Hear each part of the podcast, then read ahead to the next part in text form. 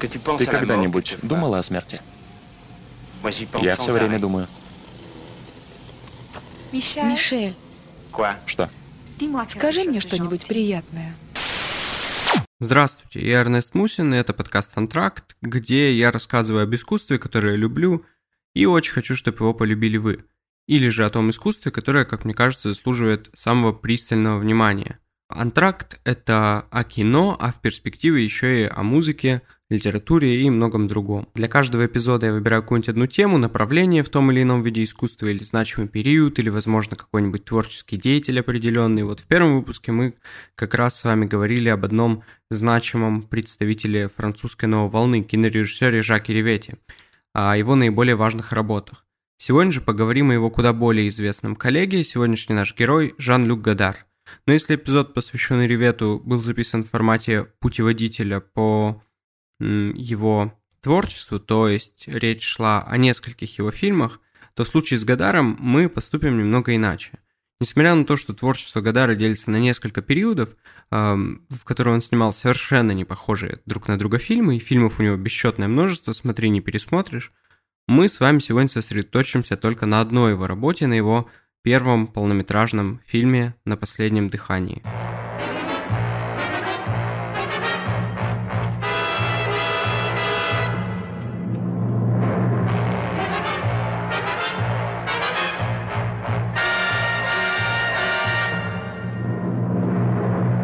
На последнем дыхании вышел в 60-м году и по сей день остается одним из самых известных фильмов Гадара. Имеет целый культ поклонников, которые, например, считают, что до сих пор этот фильм не был адекватным образом издан на Blu-ray. Кто только не выпускал этот фильм в высоком качестве, и французы, естественно, да, и американцы. В Америке это, понятное дело, э, легендарная компания Criterion или Criterion, если быть точнее. И японские, конечно же, издания у него тоже есть.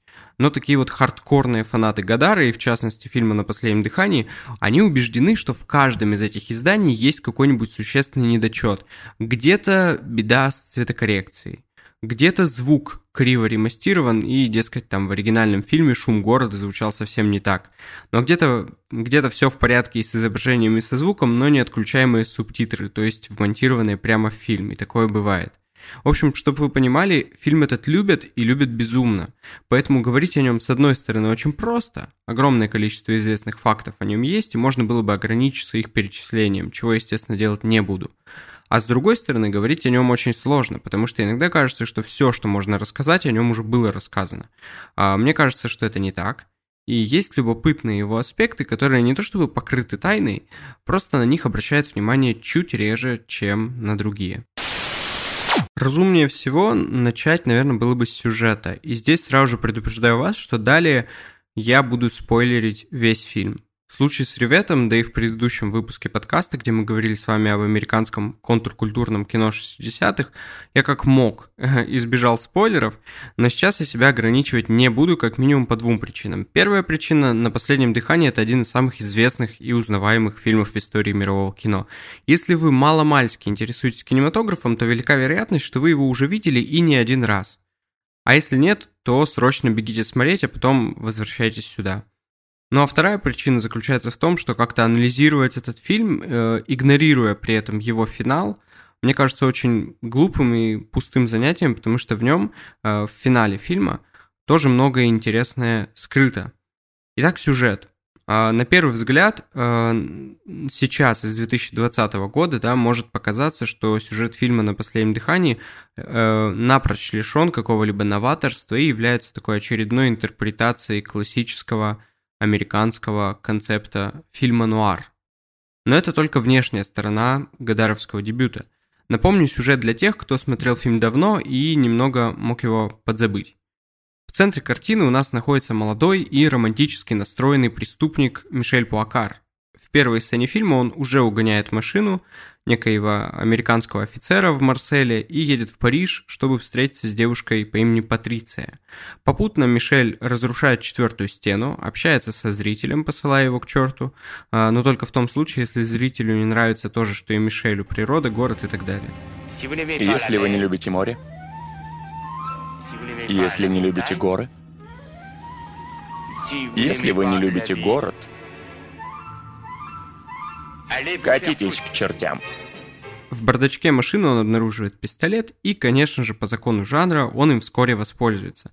Мишель останавливает полицейский за превышение скорости, и, понимая, что сейчас он будет арестован, Мишель убивает служителя закона и бежит до Парижа через поле, бросив автомобиль. А, когда он прибывает в Париж, он встречает Патрицию на улице, там она подрабатывает, а, продавая американскую газету э, The New York Herald Tribune на Елисейских полях. Патриция никак не может решить, хочет ли она снова увидеть Мишеля, или же их общение не имеет для нее уже никакой ценности. Чуть позже Мишель навещает другую женщину, у которой воруют небольшую сумму денег, после чего сразу же отправляется в турагентство в поисках своего подельника. А тот задолжал ему денег и поиском не суждено увенчаться успехом, и тогда Мишель едет в отель, где проживает Патриция с целью уже навестить ее.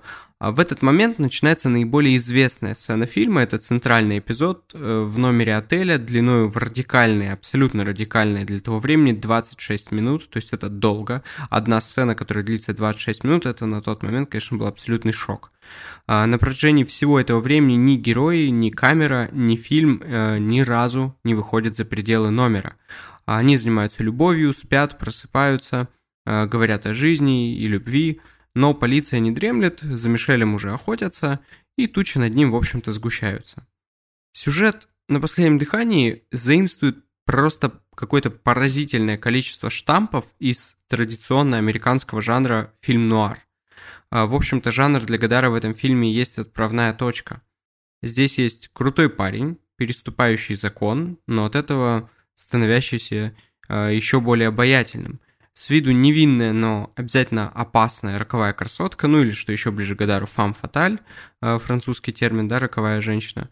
Э, даже саундтрек здесь частично заимствован из э, американских гангстерских фильмов. Вот, э, в частности, э, если я не ошибаюсь, там есть композиции из фильма э, Джозефа Льюиса «Без ума от оружия». Сейчас давайте э, ненадолго остановимся на финале фильма и взглянем на него в опоре на э, жанровый канон, который э, я обозначил выше, то есть фильм нуар, гангстерское кино. Разумеется, на последнем дыхании это с формальной точки зрения кино про бандита. Центральный персонаж это такой вот нахальный повеса с пистолетом в руке, искусство же вообще, как известно, тяготеет к драматизации, ну и порой романтизации реальности. И в подобных фильмах герой в финале, э, как правило, умирает. А, по нескольким причинам. Во-первых, э, герой должен умереть, потому что это неписанный закон жанра. Умирал и Тони Камонте в лице со шрамом Хауарда Хоукса, будет умирать и Тони Монтана в более позднем лице со шрамом, который снял уже Брайан Де Пальма в 80-е годы, в 83-м, если не ошибаюсь. Ну или, простите, мой личный фаворит, э, горячо любимый э, мной фильм Рауля Уолша «White Heat». В нашем переводе «Белая горячка», иногда «Белая жара». Это было, во-первых. Ну а во-вторых, что тоже немаловажно, в бандитском кино, которое очень часто романтизирует главного героя, он, то есть герой, умирает еще и по законам драматургическим. А, проще говоря, в финале а, крутого парня надо убить, потому что зритель за свои деньги должен получить эмоциональное переживание а, в кульминационный момент. По крайней мере, так гласит э, логика конвейерного производства, которая нравится вам это или нет, широко применяется в студийном кино. То есть э, в современном особенно, да, вы могли, можете заметить это по огромному количеству современных боевиков, э, каких-то современных я не знаю, фильмов по комиксам, возможно, а, ничего против них не имею, просто хочу сказать, что да, там часто логика какого-то такого вот конвейерного производства присутствует, что обязательно в финале вам должно быть э, грустно, возможно, смешно где-то и так далее. То есть это как будто делается намеренно, чтобы надавить на болевые точки. И э, у Хауарда Хоукса такое, возможно, есть.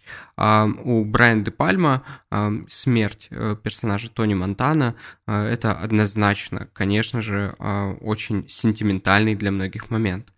Uh, несмотря на то, что главный герой, в общем-то, такой, да, если разобраться, тип отвратительный, но тем не менее.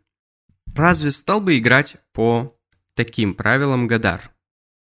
Да, его герой, Мишель Пуакар, действительно умирает в финале, но для Гадара это отнюдь не трагедийный ход. Это не попытка спровоцировать зрителя на что-либо. Слезы там вызвать у него или еще какой другой подлый ход. Uh, известно, что Гадар uh, вообще максимально далек от подобных пошлостей и нередко высказывался против того, что он называл литературщиной в кинематографе. А вспомним хотя бы уже, уже точно печально известную ссору Гадара с его э, когда-то соратником по новой волне Франсуа Трюфо. А в 1973 году, после просмотра новой картины Трюфо, которая называлась «Американская ночь», а, Гадар обвинил его в заигрывании со зрителем, в упрощении сюжетных ходов, и Трюфо ответил Гадару, а, с которым они были очень дружны, с которым они, можно сказать, из одного журнала вышли, из одной синематеки. И Трюфо ответил Гадару гневным письмом, и вот это принято считать началом конца их э, многолетнего дружеского общения, потому что потом они до самой смерти Трюфо так ни разу и не пообщались. А, вот, то есть Гадар а, был очень возмущен а, литературщиной в фильме Трюфо. Нравится вам или нет фильм «Американская ночь»? Лично мне очень нравится «Американская ночь», но Гадара возмутила, возмутила драматизация реальности, да, и какие-то вот такие заигрывания со зрителем, как я уже сказал. Вот, тогда а если, если у Трюфо э, это литературщина. Если во многих, э, допустим, фильмах конвейерного производства это литературщина, то что же вообще это такое у Гадара? У него же тоже, да, в фильме э, в финале «На последнем дыхании» Мишель Пуакар вполне так трагически умирает. Что это тогда такое, если не упрощение сюжетных ходов, если не попытка угодить сентиментальному зрителю, если не та самая ненавидимая им литературщина? А вот на этот вопрос мы найдем ответ, если заглянем в будущее и сопоставим дебют Гадара с его последующими фильмами. Дело в том, что игра с жанрами, и в жанры в том числе, это, как вы понимаете, немного разное. Игра с жанрами для Гадара это дело привычное. Какие-либо канонические для того или иного жанра сюжетные ходы могут использоваться им не для того, чтобы угодить зрителю, который радуется или же просто испытывает облегчение каждый раз, когда он, он видит что-то привычное. Такие типичные ходы и приемы все эти кинематографические, драматургические клише уж кто-кто, а Гадар использует для того, чтобы осмыслить, переосмыслить или же вообще спародировать жанр как таковой. Этим он тоже занимается и довольно успешно. То есть чувство юмора у Гадара есть, оно специфическое, но со временем к нему привыкаешь и так или иначе начинаешь его понимать. Оказываешься с ним, что называется, на одной волне. А также, как я говорил в первом выпуске с Реветом, можно оказаться на одной волне, когда а, посмотришь несколько его фильмов и поймешь, а, по каким законам они живут. Также и с Гадаром, и с его юмором, естественно, в том числе. Вот яркий пример кино Кадара, где он открыто пародирует те или иные жанры, причем делает это не с каким-то там презрением к ним, а скорее с пиететом. Это, например, фильм «Женщина есть женщина», ну или более поздняя картина «Имя Кармен». Мне тоже приходит на ум сразу же почему-то именно она. А, так вот, убивая Мишеля Пуакара, в финале картины Гадар не обращается к зрителю, он обращается к жанру. Если, допустим, многие режиссеры золотого века Голливуда, тот же Хоукс, да, который снял «Лицо со шрамом» 1932 года, а, и которого, кстати, Годар э, э, именно Хауарда Хоукса, он его очень высоко ценит, а, что совсем неудивительно. А, тот же Хоукс, убивая Тони Камонте в финале своего лица со шрамом, он обращается к зрителю. Я бы не стал называть это манипуляцией, но это явно диалог автора и зрителя. То есть я убью этого персонажа, а зритель на это среагирует. А, для Хоукса гангстер э, Тони Камонте – это вполне живой человек. Пусть он и персонаж в фильме, но он все равно живой, он не картонный, а, не двумерный. Если уж совсем все обобщать, э, то там, где Хоукс снимал кино о людях, Гадар снимает кино о кино. Для Гадара в фильме «На последнем дыхании» главный герой, придуманный им, Мишель Пуакар, это не живой человек, это всего-навсего персонаж. В дебютном фильме и нескольких его последующих а, реальность, или, извините, вообще жизнь, да, а, Гадара не интересует вовсе. Его интересует кинематограф, и потому его Мишель Пуакар – это, что называется, узник жанра. То есть это и есть гадаровская игра с жанром. Очень часто, э, смотря фильмы Гадара, по крайней мере ранние, то есть снятые до начала 70-х годов, зрители замечают, что герои в его фильмах не похожи на живых людей. Э, то есть они как будто бы э, не похожи на их знакомых, друзей, да, на всех, кто существует в реальности. Что типажи э, и характеры героев фильмов Гадара не прописаны так, чтобы вызывать у зрителя сострадание, одобрение или какую-либо другую форму эмпатии. То есть, что они ведут себя, банально говоря, странно. Не так, как вели бы себя люди в жизни. И во многих случаях, я сразу же оговорюсь, не во всех, во многих, Гадар вообще не беспокоится о том, понравится ли нам персонаж э, сразу же, как он вошел в кадр, или же мы его возненавидим к 20 минуте фильма, или бог еще что. В той категории его работ, которые мы можем назвать э, жанровыми, это вот его первый, да, такой период, э, персонажи не люди, они скорее функции, они инструменты, а порой вовсе гаранты того, что мы смотрим фильм того или иного жанра. И потому смерть Мишеля Пуакара – это та точка, после которой фильм просто не может продолжаться. А у Гадара на последнем дыхании нет никаких сцен эпилогов, потому что здесь их и быть не может. Главный, единственный преступник в этом фильме про преступников – это Мишель Пуакар. Он умирает, потому что никаких гангстерских дел у него, гангстера, в этом гангстерском фильме больше не осталось. И так как он просто находится на службе у жанра, то следуя его законам, законам жанра, то есть выполнив свою функцию, Мишель Пуакарт наконец э, умирает и позволяет фильму закончиться. Поэтому неудивительно, что именно эта сцена последняя, то есть главный жанровый атрибут исчезает, и кино больше не может продолжаться ни секунды и дольше, потому что... Потому что что? Потому что без бандита нет бандитского фильма. И вот, кстати, мысль о том, что по ту сторону экрана, за той дверью, э, ничего нет, а, она будет и дальше, буквально через э, там пару-тройку лет, в достаточно комической такой форме. Э, эта мысль будет проиллюстрирована в одном из э, последующих фильмов Гадара, в такой, я бы сказал, относительно малоизвестной картине «Карабинеры» 63 -го года.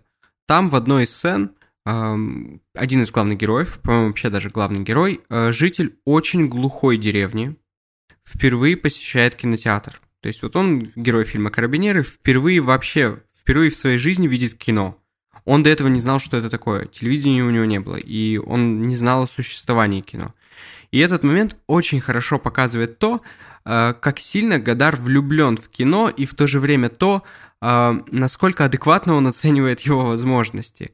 Во время своего первого киносеанса юноша эм, из фильма «Карабинеры» находится ну просто в экстазе. Он такой никогда не видел. Он не представляет, что это вообще огромные лица перед ним. То есть какие-то мужчины, женщины, пушки стреляют, и все это такое огромное, гораздо больше его эти головы, чем его голова, и он их видит впервые, они двигаются, там звуки, еще музыка, то есть он вообще не понимает, что происходит, он в шоке.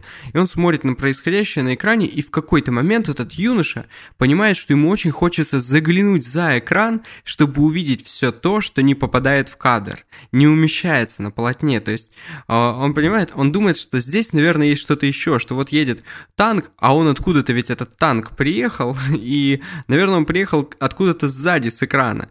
И юноша заходит за экран, а там вообще ничего нет. Там просто черная стена кинозала.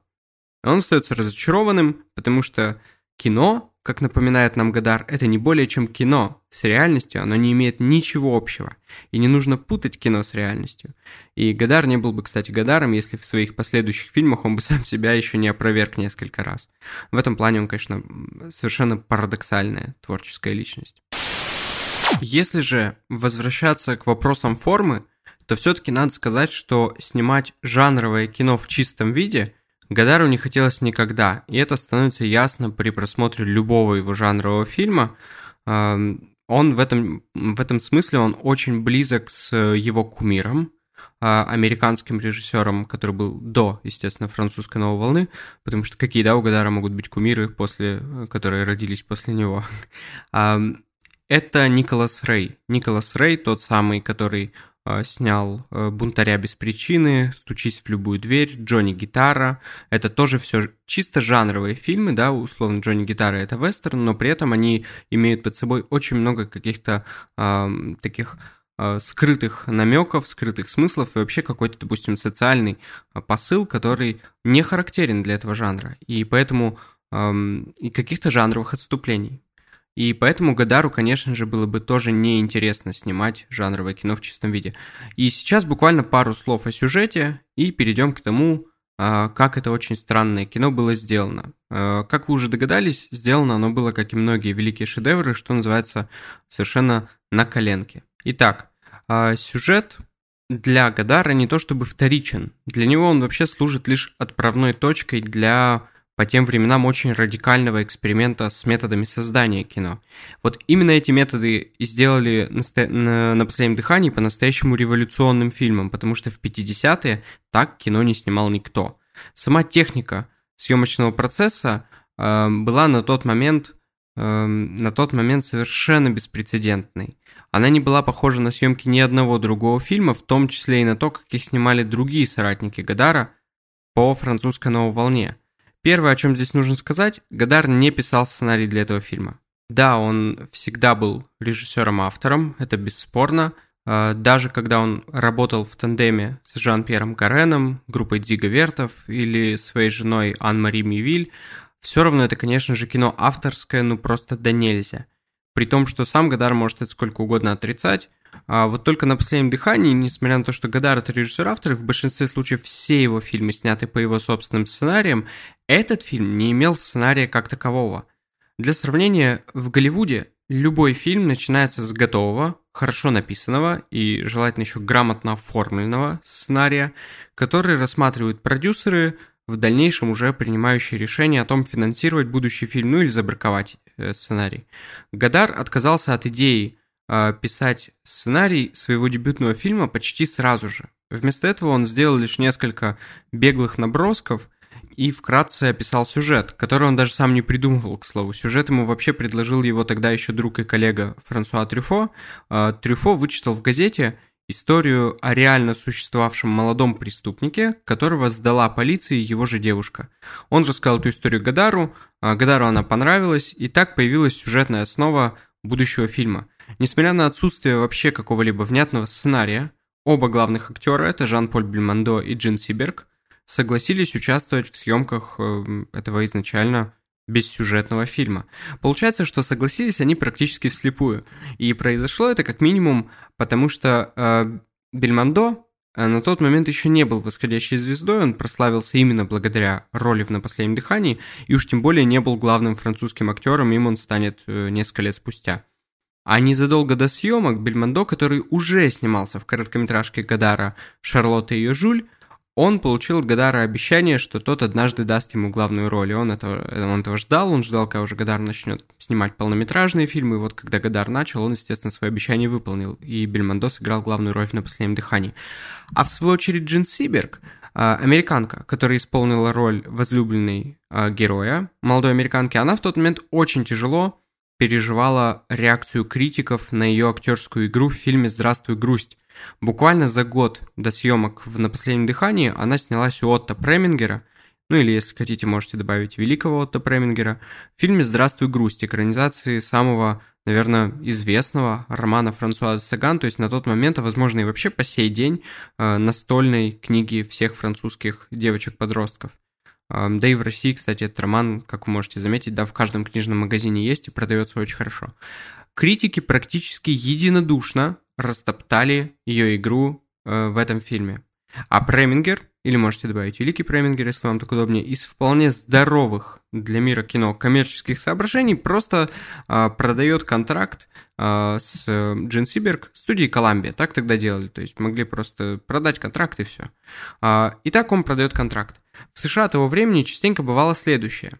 Если актер, имеющий контракт со студией, провинился, например, как Джин Сиберг, да, которая не очень убедительно там сыграла в «Здравствуй, грусть», э, то актера можно подписать на съемки в каком-нибудь дерьме. Ну, то есть, скажем так, в качестве наказания. Ну и Коламбия, недолго думая, подписала будущую звезду э, фильма «На последнем дыхании» на комедию «Рев мыши», не то чтобы «Лев мыши» — это очень плохой фильм, но, скажем так, не выдающийся явно. Э, его снял Джек Арнет. А, но в этот момент, пока Сиберг отдувалась за то, что критики назвали плохой игрой, снимаясь э, в этой наглухо забытой комедии, в этот самый момент где-то в Париже «Здравствуй, грусть» посмотрел Франсуа Трюфо, написал на него рецензию, где отозвался об игре Сиберг положительно – а, его рецензию прочитал Жан-Люк Гадар, посмотрел этот фильм, и во время просмотра Жан-Люк Гадар понял, что Сиберг идеально подойдет на роль американки в его полнометражном дебюте. Он пригласил ее, и она прилетела в Париж сниматься. Впрочем, Вообще, новаторство Гадара было определено не столько отсутствием сценария, сколько тем, как это изменило процесс работы режиссера с актерами. Не на съемочной площадке именно этого фильма, а в кино вообще. У Бельмондо и Сиберг, которые согласились на этот достаточно странный творческий эксперимент, у них не было готовых реплик которые они могли бы выучить накануне съемочного дня, как это часто делают актеры, да, то есть закончился один съемочный день, им говорят, завтра мы снимаем те-то сцены, учите эти реплики. Они учат, они учат эти сцены, приходят, снимают их, в следующий день другие сцены учат, следующим вечером, накануне и так далее, и так далее. Здесь же каждый вечер Гадар писал новые сцены, а утром показывал их актерам и обсуждал с ними то, как они будут снимать тот или иной эпизод. То есть часто он менял сцену или полностью переписывал диалог прямо во время съемочного процесса, что, конечно, было беспрецедентно по тем меркам, и, а, да, если Бельман Бельмондо согласился, потому что он просто хотел сняться уже где-то в главной роли, то то Сибирг согласилась, скорее всего, потому что либо ей был интересен журнал «Каюда Синема», который был главным французским журналом о кино на тот момент, либо же она действительно решила сняться в европейском кино, а, чтобы ненадолго отвлечься от своих американских неудач. Почему и зачем нужно столько раз переписывать реплики, да и вообще слова. Можно предположить, что есть в этом страсть создать свободное импровизационное кино, как это делал коллега Гадара Жак Ревет, то есть освободить кинематограф э, и фильм от этой самой литературщины, на которой основывалось то, что так ненавидел Гадар, а ненавидел он популярное французское кино 50-х. А можно предположить, что это намерение уже тогда было косвенно связано с тем, что Гадар чуть более, чем другие режиссеры-авторы, внимателен к языку и речи героев. Сам он не раз говорил об этом, указывая также и на то, что между понятиями э, речь и язык знак равно не ставится, и путать или записывать их как синонимы решительно нельзя – вот уже с первого фильма Гадар начал уделять повышенное внимание языку и речи героев. Через весь фильм на последнем дыхании, например, проходит тема языкового барьера между двумя центральными персонажами. А, Мишель Пуакар француз, а Патриция американка. И для них не только родные, э, родными являются два разных языка, да, они даже думают по-разному. Ну и повышенное внимание э, Гадара э, не только к речи героев, но и к языку тоже нельзя не заметить, если сразу после завершения просмотра на последнем дыхании э, обратиться непосредственно к названию фильма. То здесь следует оговориться, что есть здесь определенная сложность, э, потому что фильм известен под двумя названиями. Оригинальное французское «Абуду суфлей» и англоязычное «Breathless», под которым он известен всемирно. Почему? Потому что, ну, просто английский занимает, да, доминирующее положение в мире, как было бы странно, если было бы иначе. Вот только если выражение «абуду суфли» действительно переводится на русский язык как «на последнем дыхании», давайте э, ключевое слово выделим последним и упростим до, э, до перевода как, скажем, словом «задыхающийся». То слово «breathless», английское название, переводится скорее как «запыхавшийся». То есть у нас есть французский «задыхающийся» и английский, американский «запыхавшийся». И даже эта небольшая сумятица, это уже вполне в духе Гадара и его лингвистических игр. Хотя здесь, естественно, это было сделано не нарочно, потому что, а, потому что не он переводил фильм на английский язык. Но, тем не менее, на последнем дыхании это состояние, вне всяких сомнений, предсмертное. Быть на последнем дыхании значит не иметь возможности продолжать дышать вследствие истощения тела.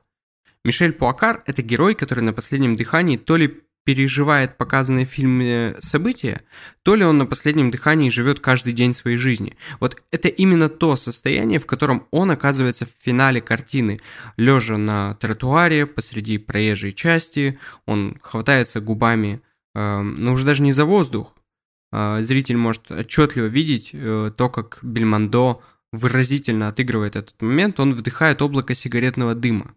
И зритель понимает, что теперь уже точно последний раз. А что же касается запыхавшегося Breathless, то этот странный, но ставший более известным, а, перевод названия позволяет всем тем, кто традиционно смотрит фильмы на английском языке, увидеть и прочитать этот фильм совершенно иначе. В контексте жизни главного героя Мишеля Пуакара слово «запыхаться» хоть и тоже говорит о проблемах с дыханием, да, но проблемы эти несерьезные. Все же речь здесь идет не о скорой утрате способности дышать навсегда.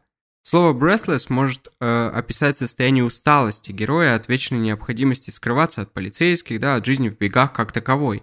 Но это не имеет совершенно ничего общего с темой смерти. И выходит из названия пропадает изначально заявленный фаталистический настрой фильма, который пронизывает вот всю картину от первого до последнего кадра. То есть, с другой стороны, с другой стороны, в неточном переводе англи- англоязычном, который меняет задыхающегося на запыхавшегося, тоже есть свой неожиданный смысл.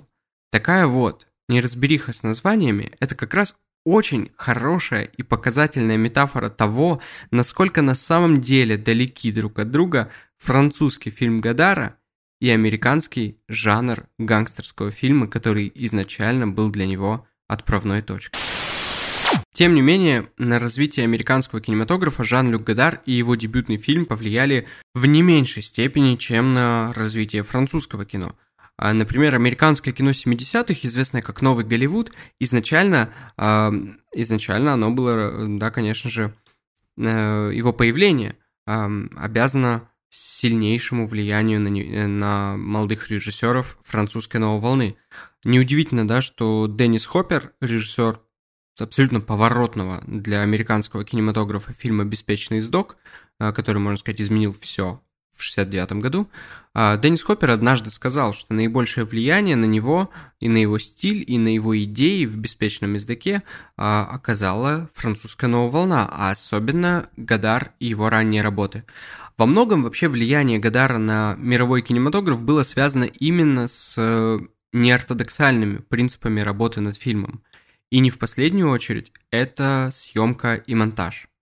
Сейчас поговорим о них. Вот в фильме «На последнем дыхании» в качестве оператора выступил молодой энтузиаст Рауль Кутар, с которым Гадар впоследствии нередко будет сотрудничать и создаст свои, наверное, наиболее узнаваемые с визуальной точки зрения фильмы.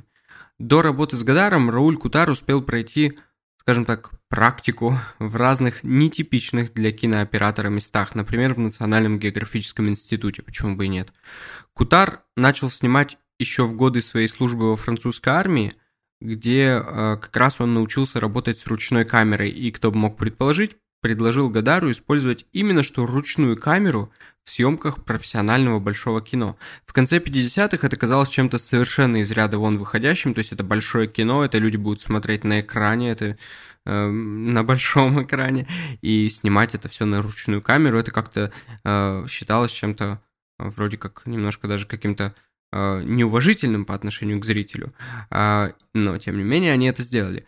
И то есть удивительно, но от армии кому-то бывает польза, вот Раулю Кутару была. В армии он научился снимать быстро и с минимальным освещением. По тем временам, да, еще одна безумная для большого кино идея – минимальное освещение. Разумеется, в тот период развития кинематографа каждая сцена выстраивалась ну просто скрупулезно. Декорации, свет, положение актеров в кадре – все это иногда даже прописывалось в сценарии.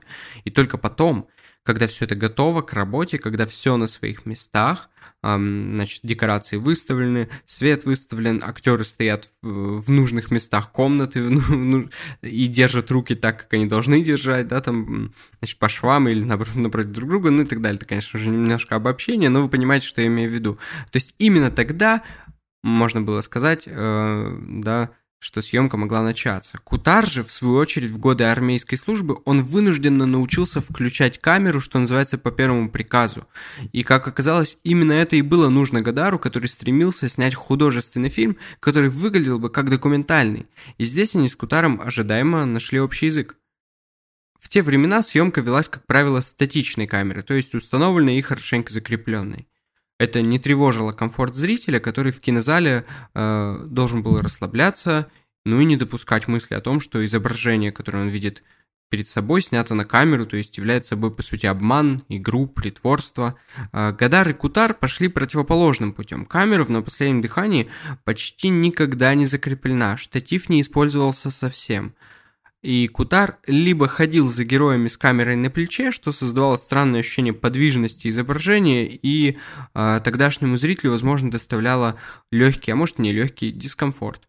Либо же Кутар ездил за героями с камерой на инвалидном кресле. То есть во многих уличных сценах даже можно разглядеть лица прохожих, которые то и дело поглядывают э, в сторону камеры, в сторону оператора, да, то есть чтобы вы понимали, для них прохожих, которым посчастливилось увидеть съемки на последнем дыхании в режиме реального времени, для них оператор был э, каким-то человеком с камерой в инвалидном кресле, которое там кто-то любезно катит по дороге, вообще иногда по проезжей части. То есть это выглядело странно.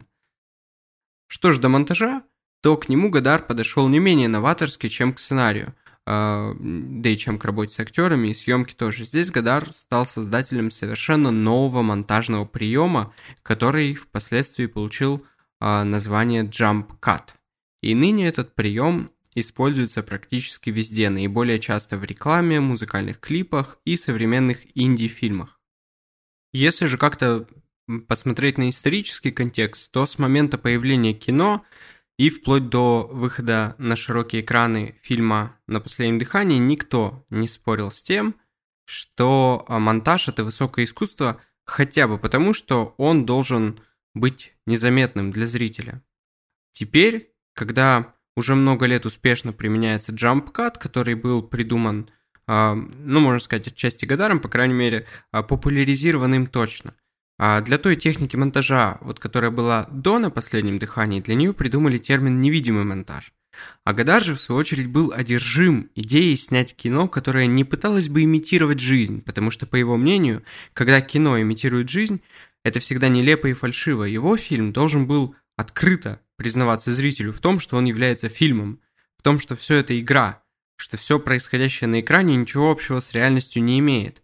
А то, от чего всегда так бежали кинематографисты, Гадар, наоборот, возвел в культ. А, он а, возвел в культ кино не о жизни, а кино о кино. Итак, что же такое jump cut, если вы вдруг не знаете? Дословно с английского jump cut можно перевести как монтажный прыжок, что несет в себе следующий смысл. То есть сцена монтируется таким образом, что создается эффект прыжка во времени – Понятное дело, каждая монтажная склейка в буквальном смысле ощущается зрителем. Например, мы видим на экране Жан-Поля Бельмондо и Джин Сиберг в постели. Они разговаривают о чем-то, как вдруг в следующую секунду они, снятые с того же самого ракурса, уже молчат. А у него во рту появилась сигарета, почему-то уже выкуренная наполовину. А зрителя, который успел погрузиться в фильм и начал мысленно в нем растворяться, таким вот незатейливым приемом возвращают из фильма обратно в кинозал. Зрителю напоминают, что он смотрит фильм. Но не только ради подобных напоминаний Гадар на последнем дыхании использует джампкат. А, так, например, прием используется им а, и для создания, а, ну или подчеркивания напряжения во взаимоотношениях между героями. В одной из сцен герои едут в машине, и Мишель перечисляет все, что он, как он сам заявляет, любит э, в Патриции, грудь, ноги и так далее. Увы, увы, увы. Я полюбил деву с прекрасным затылком, прекрасным бюстом, прекрасными коленями, прекрасными ручками, прекрасным лбом и милым голоском. Очевидно, что Патриции не очень приятно слушать это перечисление ее частей тела, а, и в этот момент буквально пулеметная очередь э, таких вот резких монтажных склеек создает ощущение дискомфорта и напряжения как между героями, так и у зрителя, э, свидетеля этой сцены.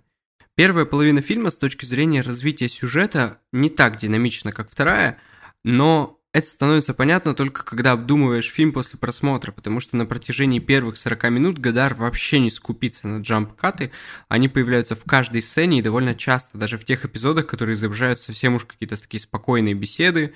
Например, там есть эпизод общения Патриции с приятелем в кафе. Герои никуда не торопятся, они ведут неспешный разговор, но резкие монтажные склейки то и дело появляются – они сокращают секунды молчания и вместе с тем уничтожают любые намеки на паузы между репликами актеров. То есть таким образом Гадару удается создать достаточно нервный фильм, а поддерживать напряжение даже там, где другой режиссер, наоборот, позволил бы зрителю просто расслабиться, откинуться в кресле и наслаждаться. А, вот есть еще один очень тонкий, часто ускользающий от внимания э, зрителя момент – Гадар в этом фильме и сам высказывается о своем же монтажном приеме, о джамп-кате, просто с помощью хитрой языковой метафоры, что, в общем-то, для него характерно, и, как вы поняли, вполне в его стиле. И делает он это устами героя. Патриция в одной из сцен фильма произносит такую реплику. Французы всегда говорят через секунду, а уходят минут на пять. Это пояснение, с одной стороны, крайне органично вписывается в общий контекст диалога, а, который происходит на экране, а, однако, с другой стороны, при э, внимательном рассмотрении это скрытый комментарий режиссера о, о его же технике монтажа. Дескать, для вас, зрителей, пролетела секунда, а вот эта сигарета в руке героя уже почему-то успела истлеть. То есть для нас, по ту сторону камеры, прошло 5 минут. Ну, это, конечно, что-то вроде скрытой шутки для тех, кто пересматривает фильм по тысячу раз и следит уже не столько за сюжетом, сколько за авторскими какими-то такими стилевыми решениями.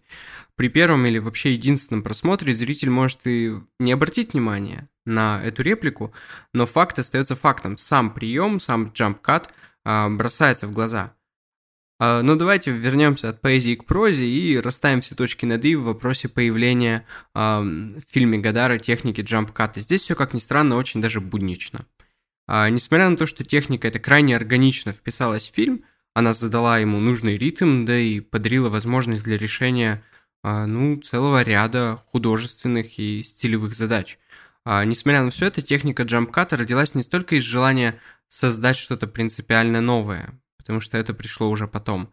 Сколько из необходимости банально сократить фильм. А дело было вот как.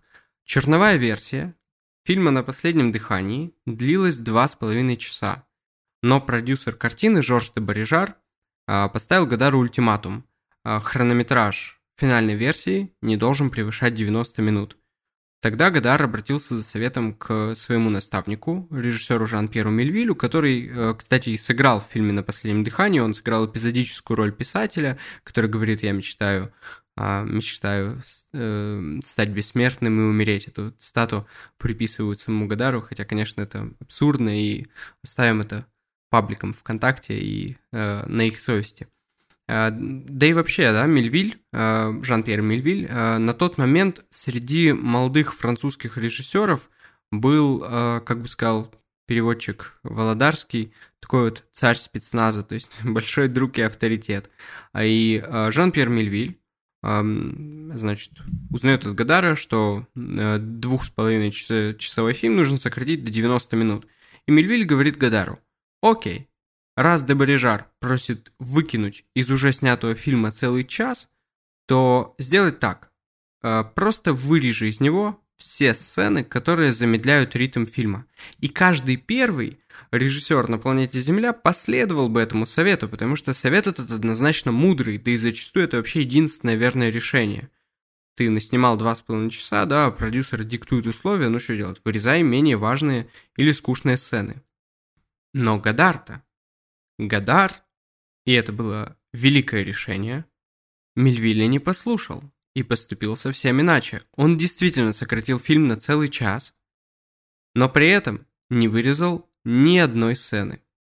Вместо того, чтобы удалять из фильма эпизоды целиком, он начал вырезать из них паузы.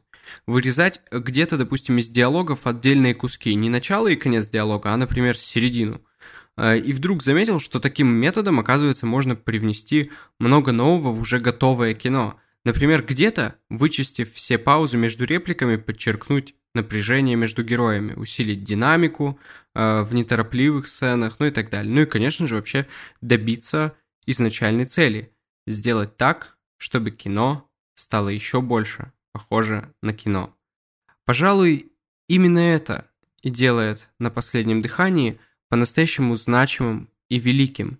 Это первый в истории фильм, который не стесняется того, что он фильм. И более того, даже вроде как этим гордится. Если вам понравился подкаст, подписывайтесь на него на любой удобной вам платформе, рассказывайте о нем друзьям. С вами был Эрнест Мусин, это подкаст «Антракт». До новых встреч!